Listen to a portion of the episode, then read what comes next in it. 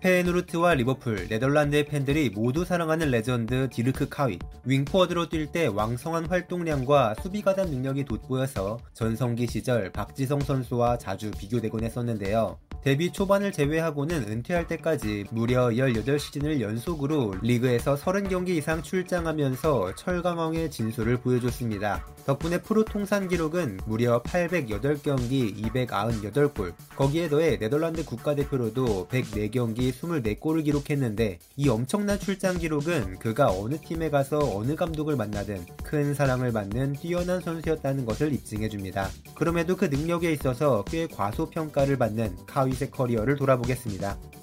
카윗은 1980년 네덜란드의 캇베이크에서 태어났습니다. 그의 아버지가 고기잡이 일을 했기 때문에 바닷가에 붙어 있는 이 지역에서 나고 자란 것인데요. 축구를 하지 않았다면 아마 아버지를 따라 뱃일을 하게 되었을 거라고 말하기도 했습니다. 어린 카윗은 5살 때 지역 내 아마추어 축구팀 퀵보이즈에 입단하며 축구를 시작했고 10년이 넘게 뛴 후 1998년에 17살의 나이로 오브리그에 데뷔합니다. 반 시즌간 6경기 3골을 넣었고 곧바로 능력을 인정받아 일부 리그에 속했던 FC 위트르트의 제안을 받고 이적하게 되었죠. 물론 처음엔 주로 교체 선수로 출전했지만 데뷔 시즌에 리그 28경기 5골을 기록하며 가능성을 입증했고 2년 차엔 주전으로 거듭나면서 리그 32경기 6골을 기록했는데요. 본인도 몰랐겠지만 이 시즌부터 카윗은 무려 18시즌을 연속으로 리그에서 30경기 이상 출전하게 됩니다. 꾸준히 활약하던 카윗은 위트레흐트 입단 5년 차였던 0203 시즌에 모든 대회 38경기 21골 7도움을 기록했고 팀이 리그 8위, 네덜란드 컵 대회 우승을 차지하는 것에 크게 기여합니다. 리그 35골을 넣은 마테야 케즈만에 가려지긴 했지만 카윗도 반 후이동크에 이은 득점 3위에 이름을 올리며 자신의 주가를 크게 높였죠. 0304 시즌에 네덜란드의 명문 페예노르트 로테르담에 입단하며 카윗은 본격적으로 리그 내 괴물 공격수로 거듭나는데요. 매 시즌 리그에서 20골 이상을 기록했으며 특유의 활동량과 지능적인 플레이로 많은 어시스트도 기록했습니다. 덕분에 네덜란드를 이끌던 마르코 반바스텐 감독의 눈에 띄어 국가대표에도 데뷔하게 됐죠. 이 시절에 팀에서는 송종국 선수와 함께 뛰면서 가깝게 지냈었다고 하는데 송종국 선수가 인터넷 방송에서 카윗과 관련된 썰을 풀기도 했습니다.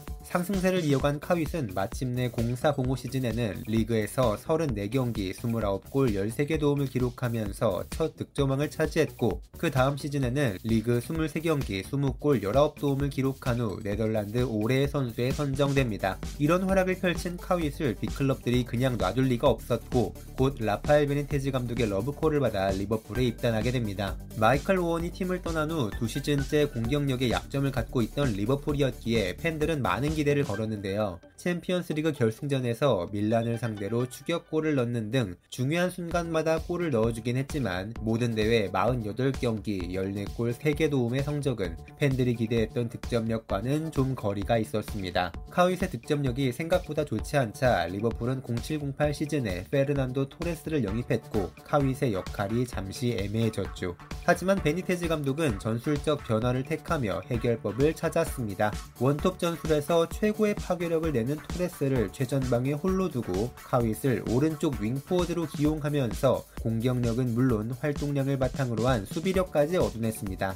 이때부터 본격적으로 세계 축구에서 윙어들의 수비 가담이 늘어났고 카윗은 박지성 등의 선수들과 함께 수비형 윙어의 대표적인 선수로 거듭나게 되었습니다. 0809 시즌에 리버풀은 올드 트래포드에서 라이벌 맨체스터 유나이티드를 4대1로 격파했으며 챔피언스 리그에서는 레알 마드리드를 1, 2차전 합계 5대 0으로 완파시키며 엄청난 퍼포먼스를 보였지만 아쉽게도 리그 준우승에 그치며 목표로 했던 트로피 획득에는 실패했습니다. 잘 풀릴 때 우승을 하지 못했던 리버풀은 이후 레알 마드리드로 이적한 사비 알론소의 공백을 메우지 못해 기나긴 암흑기에 빠지게 되었죠. 한편 곧 다가온 2010 남아공 월드컵에서 카윗은 베르트 판 마르바이크 감독이 이끄는 네덜란드 팀의 핵심 멤버였고 대회 모든 경기에 출장하며 한 골 3개 도움을 기록했습니다. 로빈 반페르시, 아르엔 로벤, 라파엘 반더바르트, 웨슬리 스네이더, 마크 반 봄멜, 니겔 데용 등의 멤버와 함께 나름의 황금 멤버를 구축한 네덜란드는 결승까지 전승을 거두는 강력한 모습을 보였습니다만 결승 상대였던 스페인은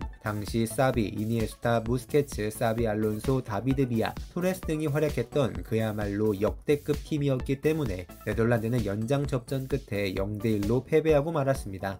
준우승이 좀 아쉽긴 했지만 네덜란드가 32년 만에 다시 기록한 최고 순위였기 때문에 팬들은 많은 박수를 보냈었죠. 리버풀로 돌아온 카윗은 팀을 떠나게 된 베니테즈에 이어 감독을 맡은 로이 호지슨, 케니 달글리시의 팀에서 모두 주전으로 활약했습니다. 팀이 그동안 마땅한 왼쪽 공격수가 없어서 라이언 바벨, 알베르트 리에라, 요시 베나윤, 밀란 요바노비치, 막시 로드리게스, 스튜어트 다우닝 등 다양한 선수들을 기용할 때 오른쪽은 언제나 카윗의 자리였죠. 특히나 1011 시즌 후반기에 최대 라이벌 맨체스터 유나이티드를 상대로 기록한 해트트릭은 카윗의 인생 경기로 기억되고 있습니다. 세 골 모두 하나같이 멋진 골은 아니었지만 언제나 팀을 위해 헌신적으로 뛰어다녔던 카윗이었기에 딱 그다운 모습의 해트트릭이라는 칭찬도 받았습니다. 그러나 팀은 계속해서 추락을 거듭했고 달글리시 감독이 이끄는 리버풀은 리그에서 8위까지 떨어지는 수모를 겪게 되었는데요. FA컵과 리그컵에서 모두 결승에 오르긴 했지만 상대적으로 더 중요했던 FA컵은 첼시에게 패배하고 리그컵에서 카디프 시티를 상대로 연장 승부차기 혈투 끝에 겨우 승리했습니다.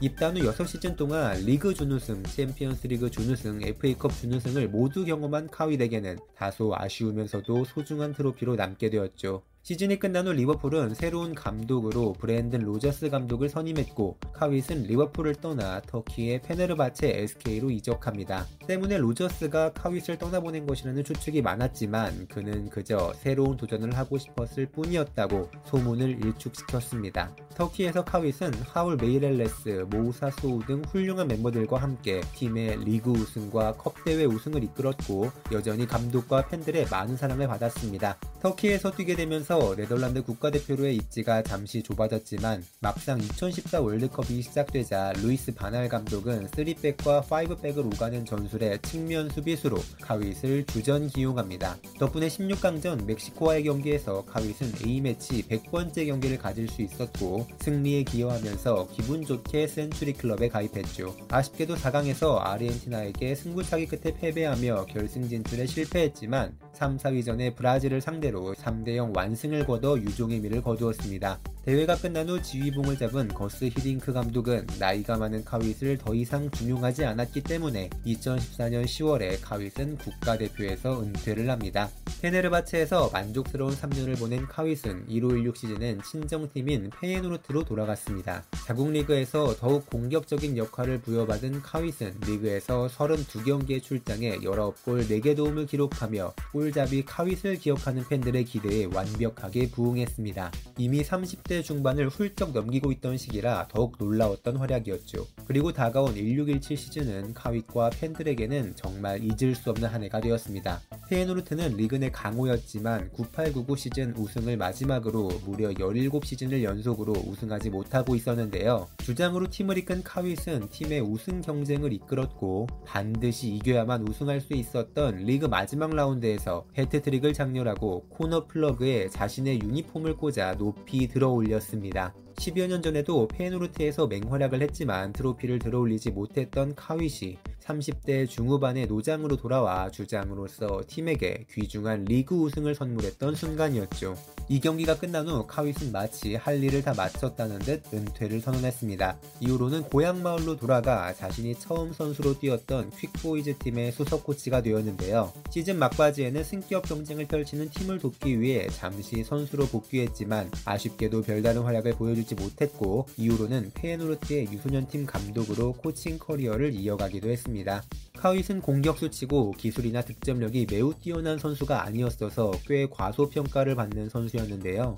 사실은 뛰어난 활동량을 바탕으로 한 공수 기여가 매우 높아 모든 감독들이 사랑하는 선수였으며 덕분에 프로 통산 국가대표 포함 900경기가 넘는 공식 경기에 출전할 수 있었습니다. 가장 화려하진 않았지만 가장 헌신적이고 열정적인 공격수 카윗의 이야기였습니다. 지금까지 충나이시였습니다. 구독과 좋아요 버튼 눌러주시면 힘내서 더 많은 선수들의 레전설 얘기 전해드리도록 하겠습니다. 감사합니다.